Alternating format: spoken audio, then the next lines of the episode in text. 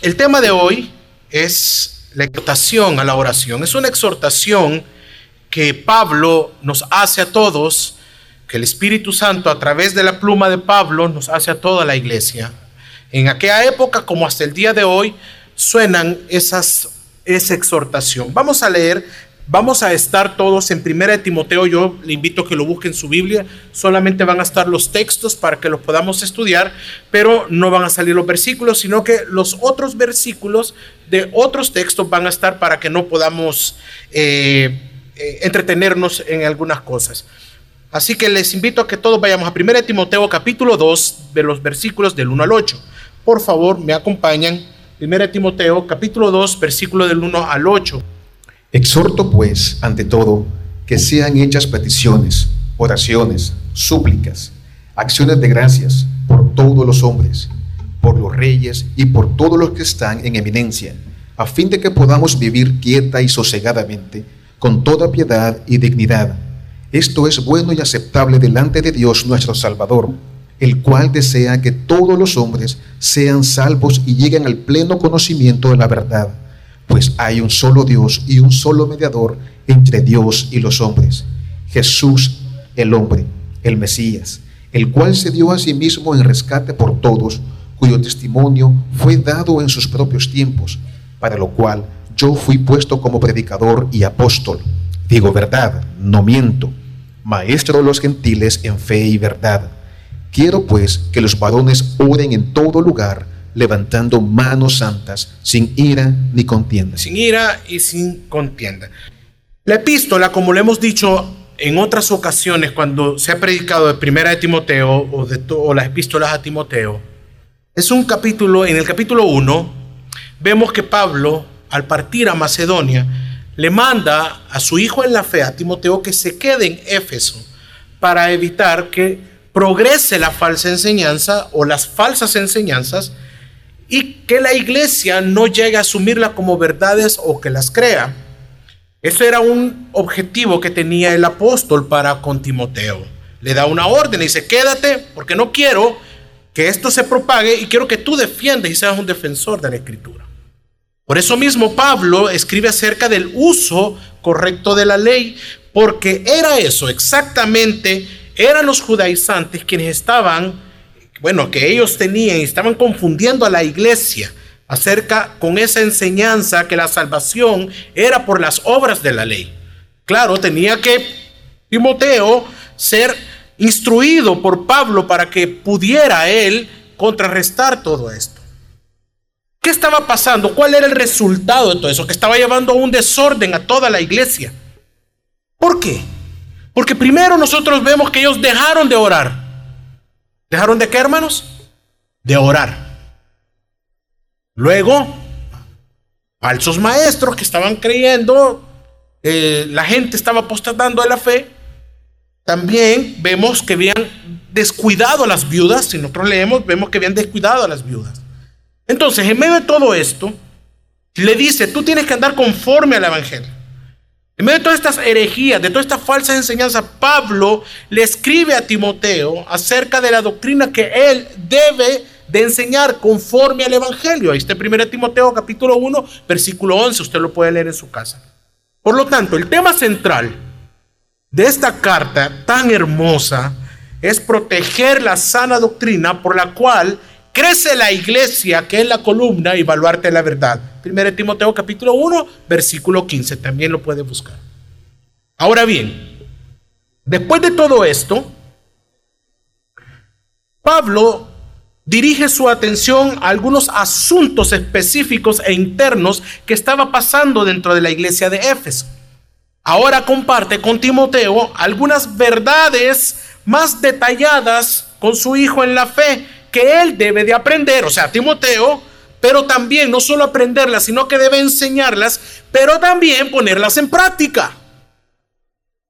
Porque él tenía bajo su cargo comunidades de fe que tenía que supervisar.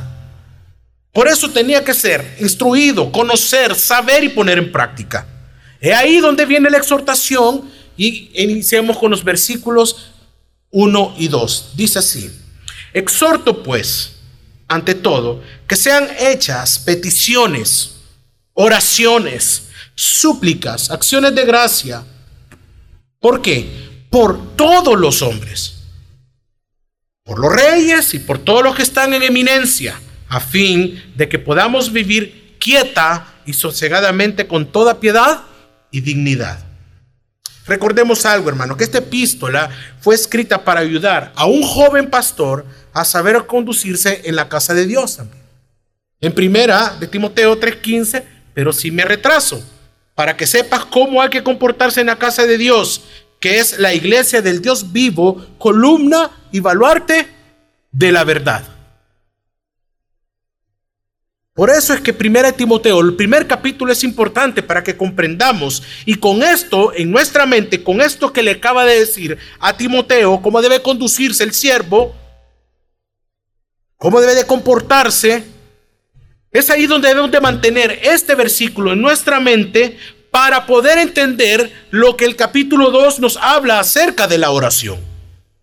Cuando Pablo al principio del texto usa la palabra exhorto o exhortar. Es como que si viniera y le dijera al, a Timoteo, oye, ven, ven, quiero, lo llama como llamarlo aparte, quiero hablar contigo.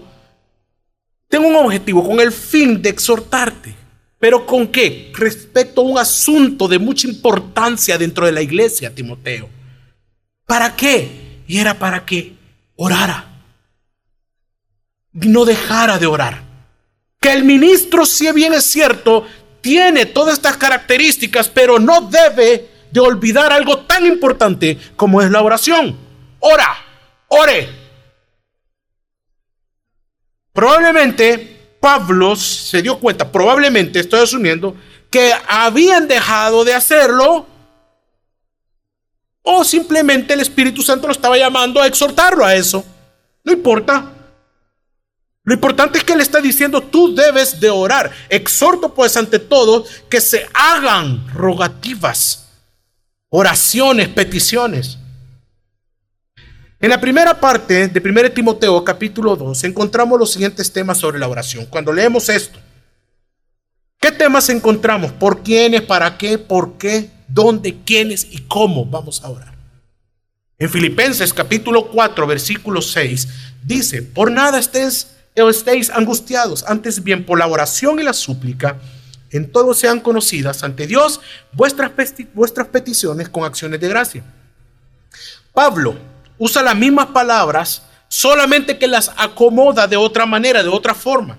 Sean conocidas vuestras peticiones delante de Dios en toda oración y todo ruego con acciones de gracia. Son ejercicios de piedad. Estos ejercicios de piedad, iglesia, nos mantienen y fortalecen el temor a Dios. Por eso son importantes. Entonces, ¿qué es la oración? Es una pregunta. Yo creo que hay muchas definiciones acerca de la oración. Si yo pregunto acá, hermano, usted, ¿qué es la oración? Usted me puede decir, es un arma de guerra espiritual, pastor. Mm, bueno, es hablar con Dios. No nos alarguemos mucho, es hablar con Dios. Cada uno de nosotros tenemos una definición acerca de esto. Pero antes de responder, démonos cuenta que en todas las religiones la oración es la práctica religiosa más difundida en todo el mundo a lo largo de todo el tiempo, de toda la existencia. Desde las religiones que han surgido durante toda la historia, a las que están presentes y a las que probablemente estén naciendo o surgiendo en este momento, han hecho de la oración, ¿el qué? Un rito un ejercicio espiritual fundamental.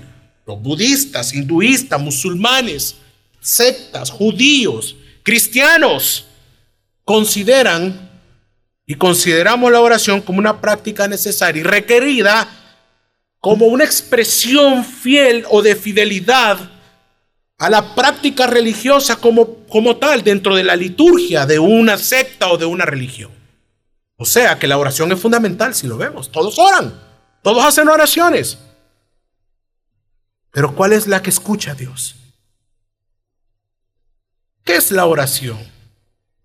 Yo tengo una definición muy personal. Es un acto sublime, único de los creyentes. El creyente ora. Amén. ¿Cuántos creyentes hay acá? Ah, pues, oramos. El creyente ora. Es exclusiva de los creyentes. Los otros pueden hacer repeticiones, orar, hacer lo que quieran. Pero una cosa estoy seguro, es de que Dios escucha las oraciones de los justos. Es un acto sublime y único del creyente en la cual usted y yo intimamos con Dios, hablamos con Él, le adoramos, rendimos nuestro corazón. Hay una conciencia de nuestra necesidad de Él, más de mi necesidad, más de otra cosa. Hay una conciencia de cuán pecador soy delante de ese Dios grande y santo, pero también cuán amado soy por ese Dios santo. Si no, no pudiera usted orar y acercarse con esa conciencia y decirle, Abba Padre. La oración no es para cambiar o mover el brazo de Dios, no es para manipularlo. Hay dos cosas, hay para muchas otras cosas, pero hay dos cosas que quiero hablar en este momento. Uno, para conocer lo que no conocemos de su providencia en oración. Lo que lo que se nos ha ocultado de la voluntad de Dios es precisamente lo que debemos de buscar o pedir en oración para que después, a través de la escritura, Dios nos las muestra. Segundo, para adorarlo. Hay una diferencia entre la adoración y la alabanza. En adorarlo y rendirle alabanza. Hay que adorarlo por quién es Él, por lo que Él ha hecho y para tener comunión con Dios. ¿Cuántos aman a su esposa? ¿Cuántos aman a sus hijos? Usted dice que lo ama, que los ama. ¿Usted tiene una qué? Una relación. Usted no puede decir que tiene una relación con sus hijos y no, yo no lo veo, no creo que usted llegue a su casa y todo el día los ignora. O a su esposa. Hay una relación, hay una comunión con esa persona que dice que usted ama. Pues aquí, si usted dice que usted ama a Dios, entonces suponemos que tenemos una relación, una comunión con aquel que decimos que amamos, predicamos, enseñamos y aconsejamos. ¿Cuál debe ser el objetivo de nuestras oraciones? Debe ser siempre la gloria de Dios. Y es ahí en donde radica nuestra propia felicidad, la verdadera Independientemente cuál sea la respuesta a nuestras peticiones, Dios siempre será glorificado.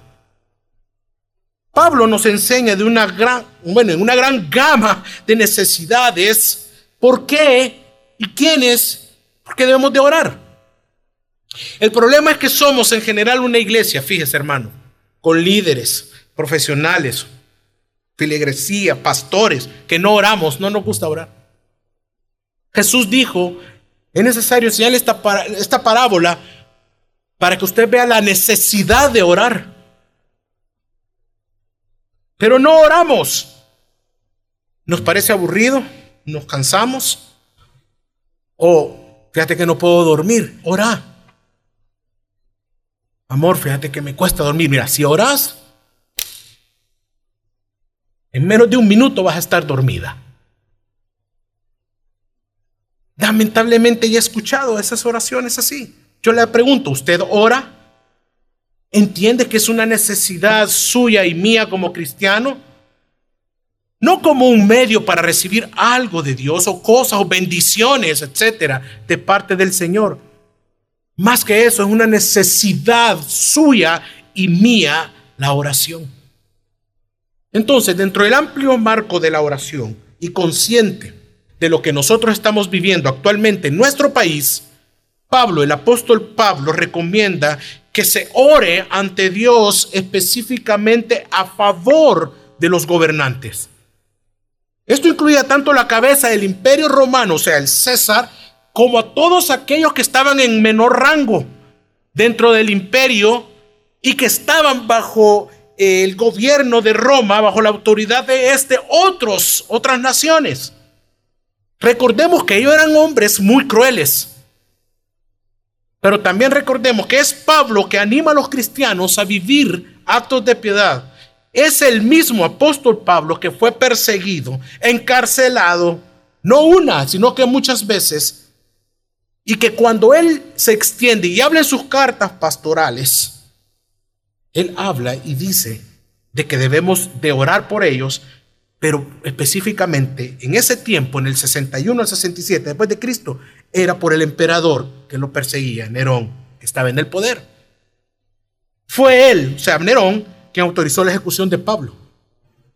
Pero en vez de guardar rencor porque lo perseguía, denunciar sus injusticias, invitar a la rebelión o pedir a Dios que cayera fuego del cielo para que lo consumiera, Pablo recuerda a los creyentes un proceder correcto que solo los cristianos debemos de tener, el interceder a Dios por nuestros gobernantes, por los dirigentes políticos. ¿Por qué? Con objetivo, para crear un clima de paz para que ellos conozcan al Señor y eso creaba un clima de paz. Orar de esta manera, añade el apóstol, es bueno y complace a Dios lo que dice el versículo 3. Yo lo leo. Porque esto es bueno y agradable delante de Dios, nuestro Salvador. El resultado de esta oración y que se responde con una pregunta, ¿para qué orar? Cuatro son las cosas que deben resaltar en estas intercesiones. Primero, que vivamos quieta. Dos, reposadamente. Tres, en toda piedad. Y cuatro, en honestidad. Así lo recalca también Jeremías 29:7. Procurad la paz de la ciudad a la cual os hice transportar y rogad por ella al Señor, porque en la paz de ella tendréis vosotros paz. ¿Se da cuenta cómo viene? Pablo dice que un ambiente de paz favorece la predicación del Evangelio y que así, de esa manera, muchos van a conocer las verdades del Evangelio o conocer a Cristo. El apóstol da a conocer que Dios quiere que todos los pueblos sean liberados de su condición de pecado y reconozcan las verdades únicas del Evangelio. Aquellas que los falsos maestros estaban torciendo, como querían le manda no solo a reprenderlos a Timoteo. Si recuerda, él le dice que los reprenda, pero en medio de eso, en medio de la reprensión, le dice que ore por ellos. ¿Para qué? Para que conozcan el Evangelio, a Cristo, la salvación, que ya no es por las obras de la ley, sino que es por la gracia de Dios. Impresionante lo que estamos viendo. Pablo le está dando un mensaje claro a su hijo Timoteo en la fe. ¿Defiende la sana doctrina? Sí. La salvación es por la obra de Cristo. Nos llamó por su misericordia. Entonces, debes dar muestra, deben de dar muestra tú y a los que vas a enseñar y a la iglesia que todos son cristianos, comportándose como tales. ¿Cómo? Orando por ellos también. Que no importa cómo estén gobernando y que los estén persiguiendo, su obligación como cristiano era interceder por ellos, por los gobernantes. Los versículos 3 y 4 nos dicen una verdad, no debemos de ser estorbo para ese evangelio. Dice, porque esto es bueno y aceptable delante de Dios nuestro Salvador, el versículo 3. La palabra bueno es ser útil, benéfico. Lo que Dios creó, todos lo sabemos acá, lo que Él hace es bueno. Así lo dice Génesis 1.31. Y vio Elohim o Elohim que todo lo que había hecho era bueno de gran manera. La Biblia es clara en todo esto. Y la Biblia es clara también en lo que tú y yo, hermanos, debemos de hacer. Por lo tanto, podemos estar seguros de que si Dios dice que es bueno y si así lo ordena Él, es porque es así. Es bueno. Y si lo ordena, debemos de obedecer. Por lo tanto, resulta también una pregunta. ¿Qué es lo bueno y lo aceptable delante de Dios? Bueno, son muchas cosas. Toda la Biblia. Pero en el texto que estamos estudiando dice, y es, que oremos por los hombres y por nuestras autoridades. Todo lo viene, él lo viene recalcando desde el versículo 2, que oremos por los que están en eminencia, dice. Que en lugar de burlarnos de ellos, hacer memes, chistes del presidente. ¿Ya viste el nuevo meme del presidente? Y nos vamos y lo vemos y nos burlamos. Debemos de orar por ellos. En lugar de criticar al presidente, porque tú tal vez tienes muy altos estudios y él quizás no lo tuvo, y te burlas de él, como cristiano o como cristianos. ¿No nos está mandando la escritura a orar por él? ¿A interceder por él? ¿O hacer chistes de ellos? ¿O nos dice que debemos de bofarnos de ellos? Nos dice que debemos de orar, hermanos. Un corazón así simplemente no teme a Dios y al, mandato, y al mandato bíblico, por lo tanto, estamos pecando deliberadamente. Todos hemos caído en eso. A mí me han enseñado de esas cosas y yo me he reído. Esto me confronta a mí. Estoy aquí diciéndole eso porque soy un ultra espiritual, soy ultraman, no. Porque todos caemos en este pecado. No seamos estorbo al Evangelio, hermanos, por nuestro pecado. Porque usted no se da cuenta, los que no conocen al Señor están alrededor suyo. Y están escuchándolo y lo están observando. Ahí está es cristiano. Pero usted trae los últimos memes del presidente. Que se está burlando de él y los demás. De los que están en puestos de autoridad, de su jefe. Mejor, ¿acaso no deberían de escuchar de su boca lo que Jesús hizo por ellos en la cruz y lo que hizo por usted? Así fue como llegó a los pies de Cristo el apóstol Pablo. Mire, yo me imagino, es como que le estuviera diciendo Pablo a Timoteo, ven, hijo, hoy va a salir de verdad lo que hay dentro del corazón redimido, nuevo y transformado. El peso y la carga por aquellos que no conocen al Evangelio. Pablo le exhorta que así como defiende su fe, aquí hay muchos que estudian y son buenos estudiantes de teología y conocen mucho, pero así como somos y que defendemos nuestra fe, hoy debemos hacerlo también por medio de la oración. Que Dios tenga misericordia de ellos, esta gente que no le conocen. No solo por tu familia, sino que ora por los gobernantes. Tú sabes lo delicado que está la situación en este momento. Y así que orar por los hombres y el gobernante es lo aceptable ante Dios. Lo dice el texto, no lo digo yo. El versículo 4, leamos, dice, el cual desea que todos los hombres sean salvos y lleguen al pleno conocimiento de la verdad. Vamos a tratar de explicar bien este texto. La expresión todos los hombres aquí en el versículo 4 debe tener el mismo sentido que en el versículo 1. En un sentido, la salvación es universal. ¿Qué significa esto? Que no está limitada a cierto grupo en particular. Como por ejemplo, los cristianos no debemos de pensar que hay que hacer oraciones solo por las pandillas y no por los gobernantes. Por los policías y no por la asamblea legislativa. Por su jefe no, pero sí por fulanita. No. La intención de Dios, nuestro Salvador, es que todos los hombres, sin distinción de rango, raza, nacionalidad, posición social, sean salvos. Lo que implica esta frase, sean salvos, ha sido escrito en 1 Timoteo 1.15. Dice, fiel es la palabra y digna de ser aceptada por todos. Jesús el Mesías vino al mundo para salvar a quienes? A los pecadores de los cuales yo soy el primero, está hablando Pablo.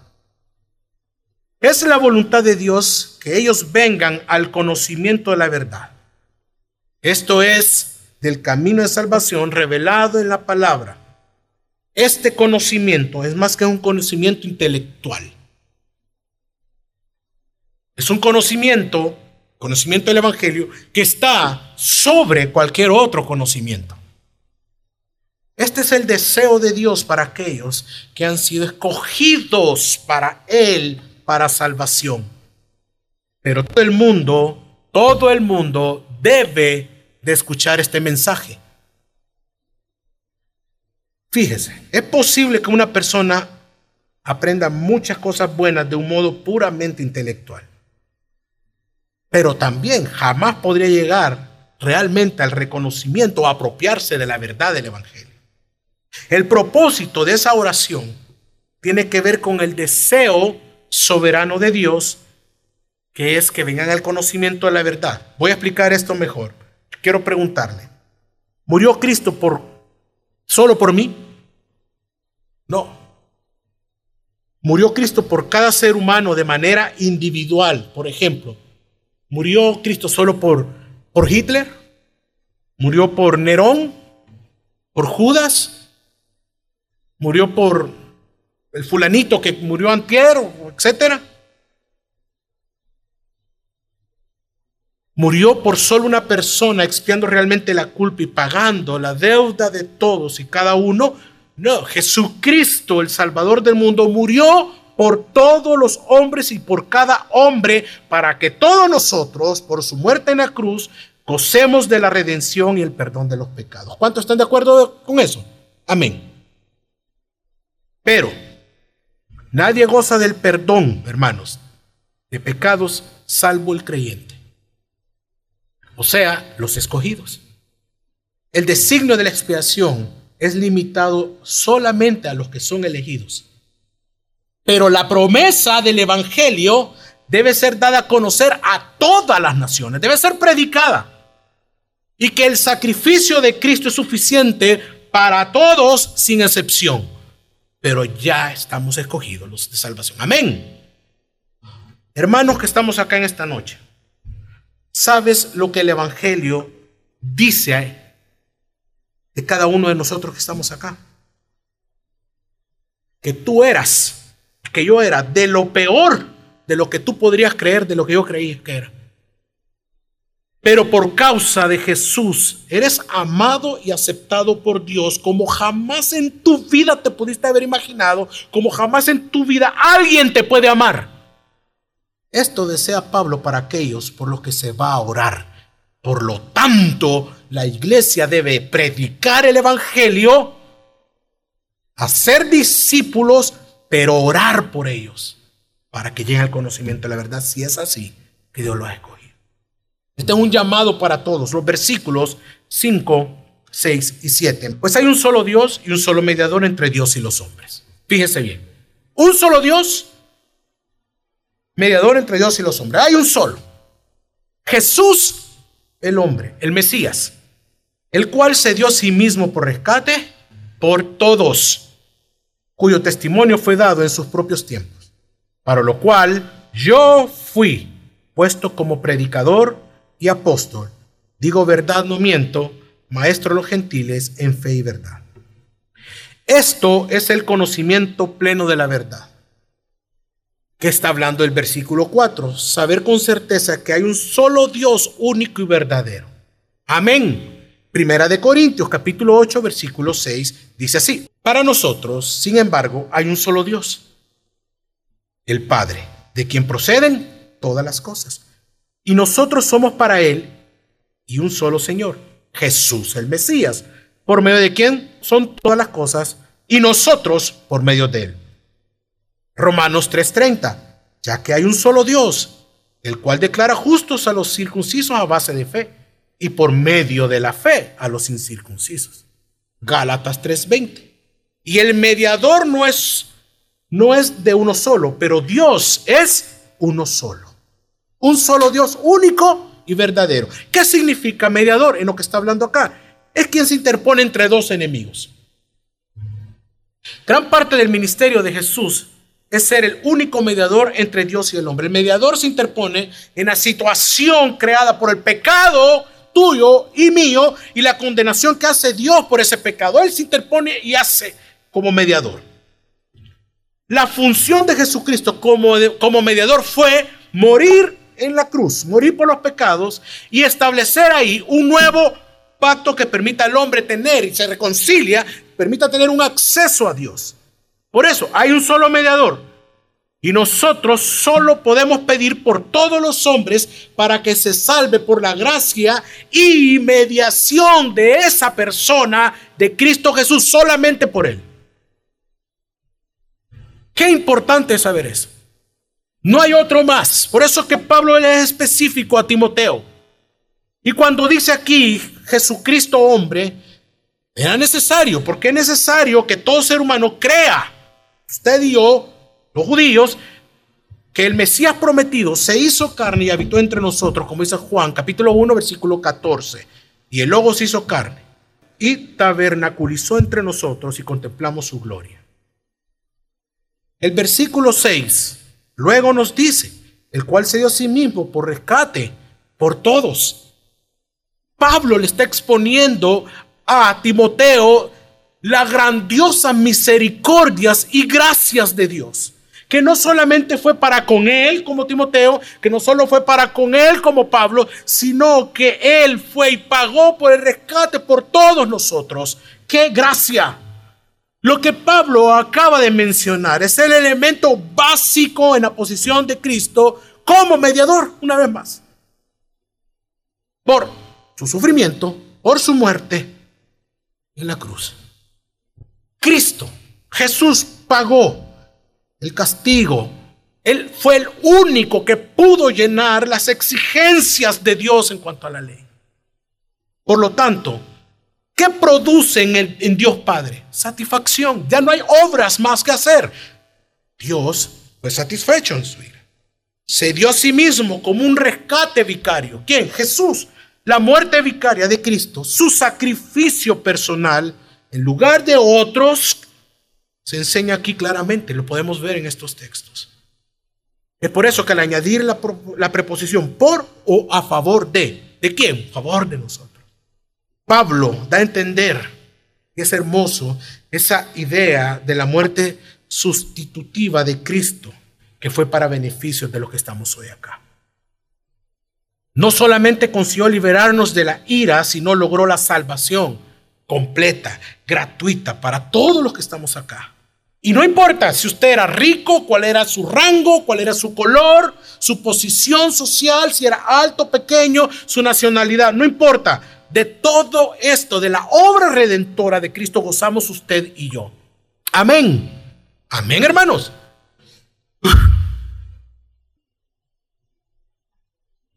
Recuerdo que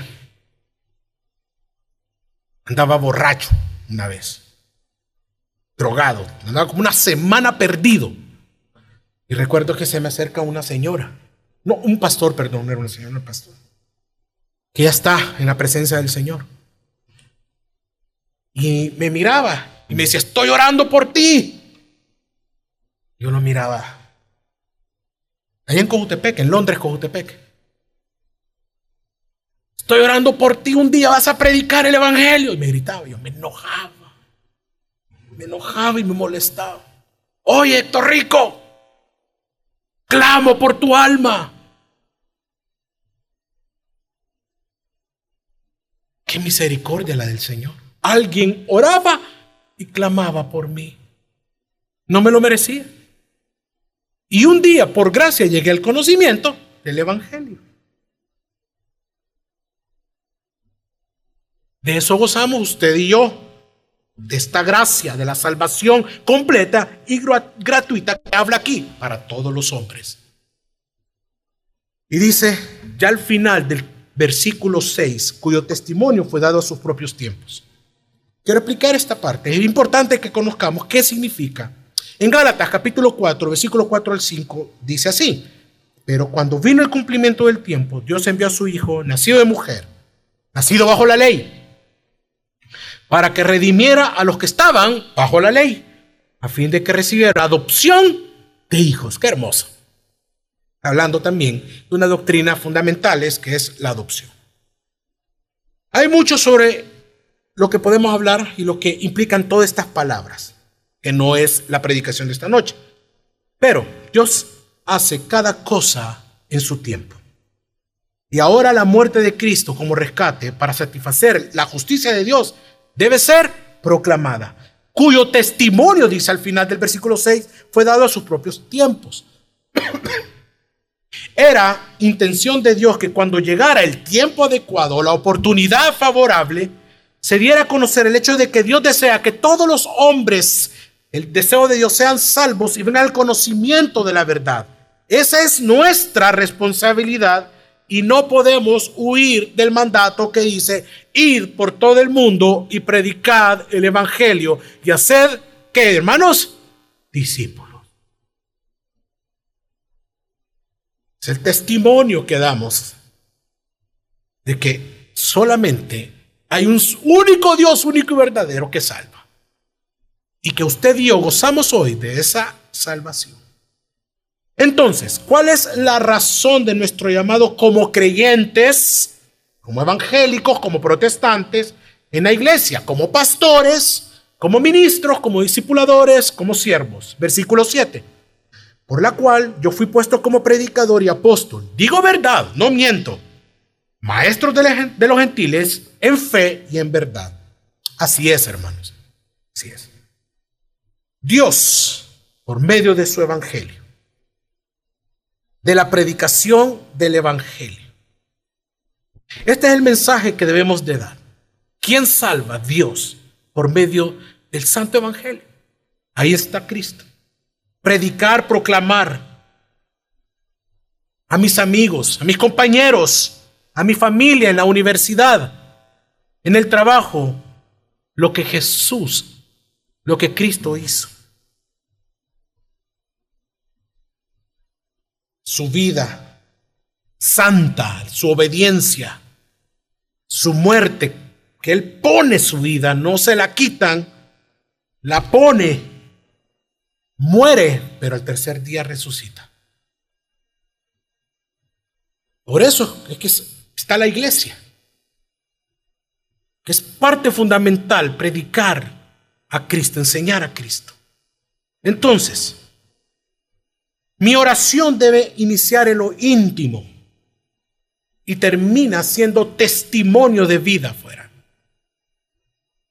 No podemos asumir que oramos, que estudiamos la Biblia, pero que no se vea como testimonio a los demás. El versículo 8 dice, quiero pues que los hombres oren en todo lugar, levantando manos que santas, sin ira ni contienda.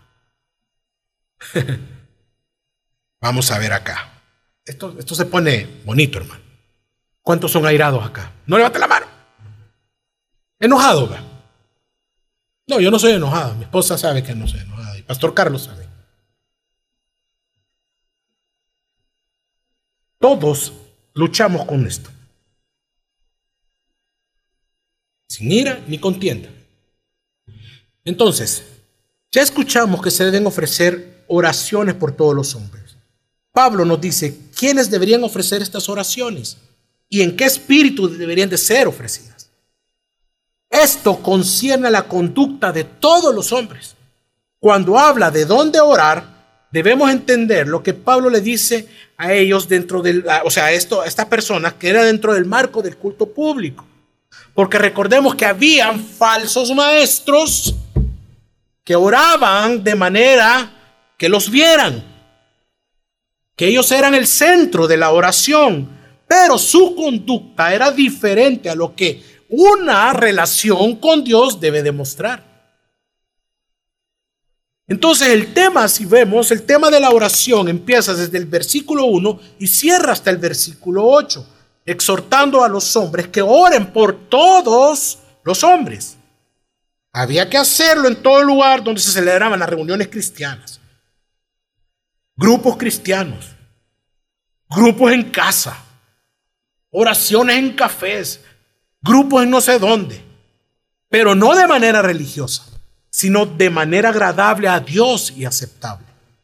Y en medio de esa exhortación que nosotros vemos desde el capítulo 1 hasta el versículo, perdón, desde el versículo 1 hasta el versículo 8, vemos el Evangelio.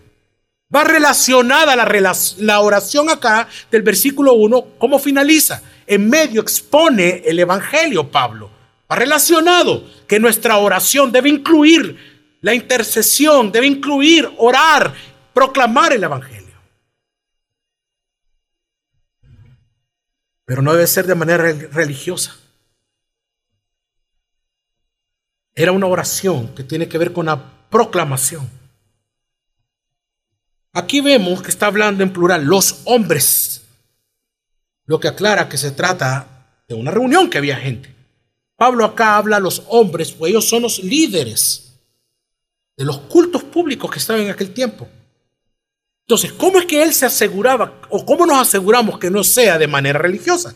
Bueno, el versículo siempre 8, en la parte B dice, levantando manos como santas, sin ira ni contienda. Era lo contrario que los falsos maestros estaban haciendo. Todo lo contrario. Había ira en ellos, había contienda, quién era lo mejor, tergiversaban las escrituras, engañaban a la gente. Pero Pablo pone la base aquí, levanta. ¿Cómo tiene que ser? Con manos santas, sin ira ni contienda. La manera religiosa es notoria. Acá. La y la reprueba el Señor. Mateo 6:5, cuando estéis orando, no seáis como los hipócritas que aman orar de pie en las sinagogas y en las esquinas de las plazas para exhibirse entre los hombres. ¿Para qué? Para que la gente los viera. Dice en otras versiones. Además, el levantamiento de las manos debe hacerse sin ira ni malas intenciones. ¿Qué significaba eso? Esto es la indignación, el enojo, el resentimiento, la ira, la hipocresía, contra un hermano, con un miembro del cuerpo. La actitud del deudor sin misericordia de la parábola de Mateo 18 del 21 al 35, que hace que su oración sea inaceptable. En Marcos capítulo 11, versículo 25 dice, cuando estéis orando, si tenéis algo contra alguien, perdonadlo para que también vuestro Padre que está en los cielos os perdone a vosotros vuestros pecados. Si viene ahorita en tu mente, tú estás, viene ahorita en tu mente ese, esa palabra, algo, entonces debes de perdonar o ir donde esa persona. Mateo 5, 23, 24 dice, por lo tanto, si estás presentando tu ofrenda en el altar y ahí recuerdas, tú estás bien, tú no has hecho nada a nadie, supuestamente, pero ahí tú recuerdas que tu hermano tiene algo contra ti. Ah, Voy a ir al culto a adorar al Señor, pero tú ahí te acordaste que le gritaste, que ofendiste a tu esposa.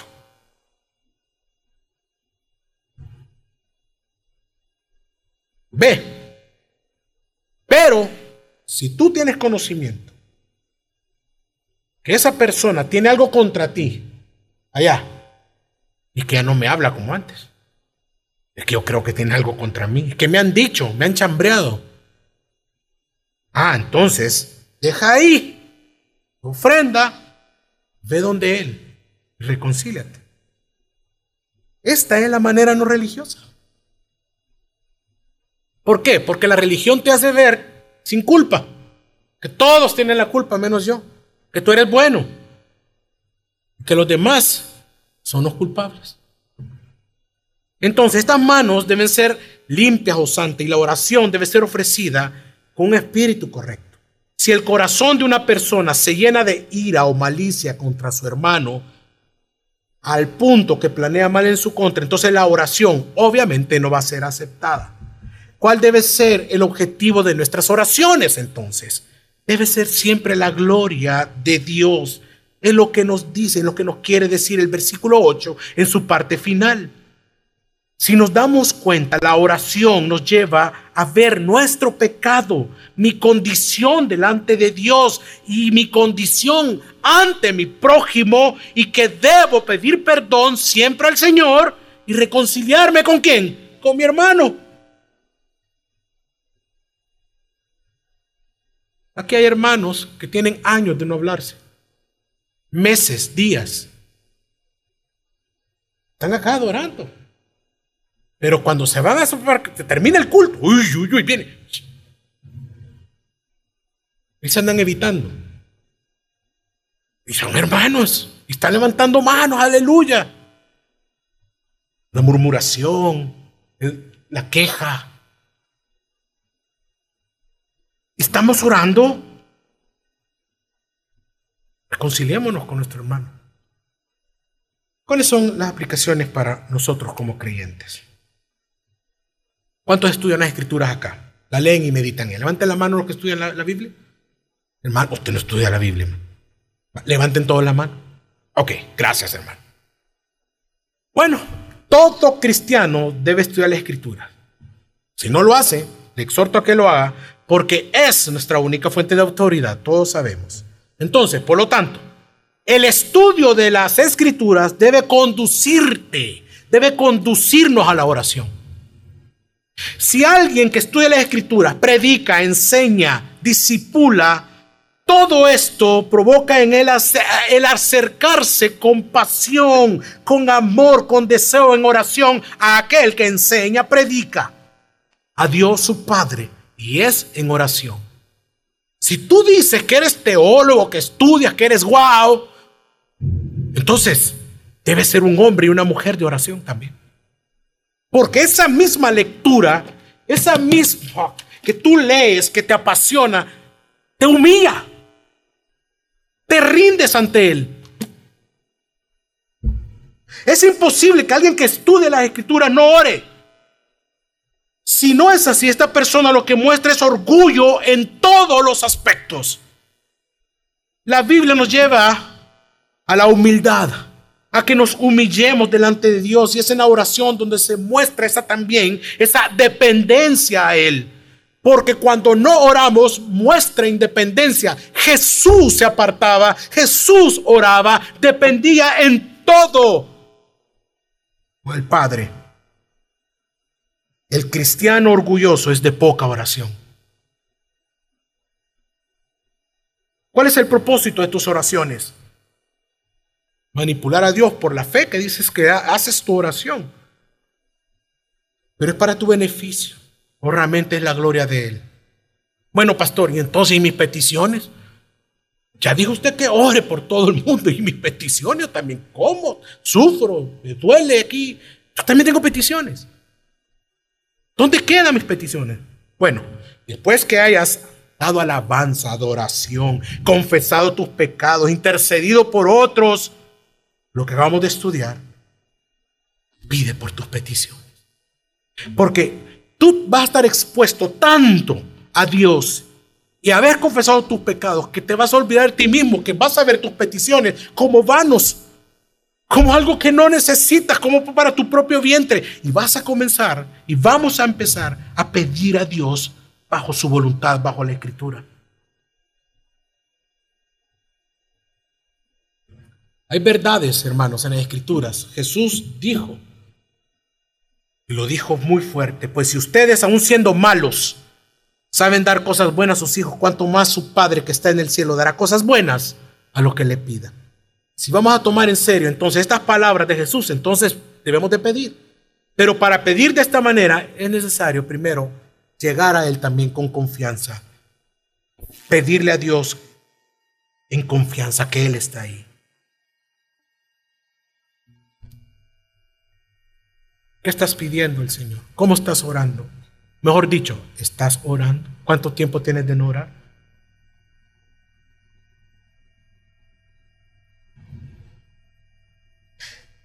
¿Cómo debe ser tu oración? Una oración de confianza, peticiones al Señor, sí, pero ten en cuenta la soberanía de Dios. Nuestra oración debe ir acompañada de esa humildad, sabiendo que Dios responderá una oración, no por capricho nuestro, sino que por pura gracia, si así Dios lo quiere. Dios responde en base a sus promesas que están en las escrituras y su gracia, que éstas nos llevan a sus propósitos y a pedir correctamente, y eso nos agrada a Él. Así que hermano, yo te invito en esta noche a que ores, que ores por tus gobernantes. Vienen tiempos que no sabemos, pero una cosa sí sé, que la iglesia debe de orar e interceder por nuestros gobernantes. Debes proclamar el Evangelio para que todos lleguen al conocimiento, pero oremos también por ellos. Y a los amigos que nos acompañan, que nos escuchan, creen en Jesucristo como Dios único y verdadero. Arrepiéntete de tus pecados. Ruega a Dios que te salve de su ira. Esa debe ser tu oración. Esa debe ser la oración más grande que debe salir de tu corazón. No que te dé algo, que te saque de un problema. Lo que se debe resolver es un problema de tu corazón, que es el pecado. Y eso ya le resolvió Jesús en la cruz. ¿Qué es de más valor? Que te resuelva tu vida actual. O que disfrutes de lo que ya Jesús resolvió. La muerte, la eternidad. Puedes ir con todo Puedes haber resuelto toda tu vida acá, pero puedes ir en la eternidad al infierno. Es por eso que en esta noche yo te invito a que ores, que le pidas a Dios perdón por tus pecados y arrepentimiento. Amén. Vamos a orar.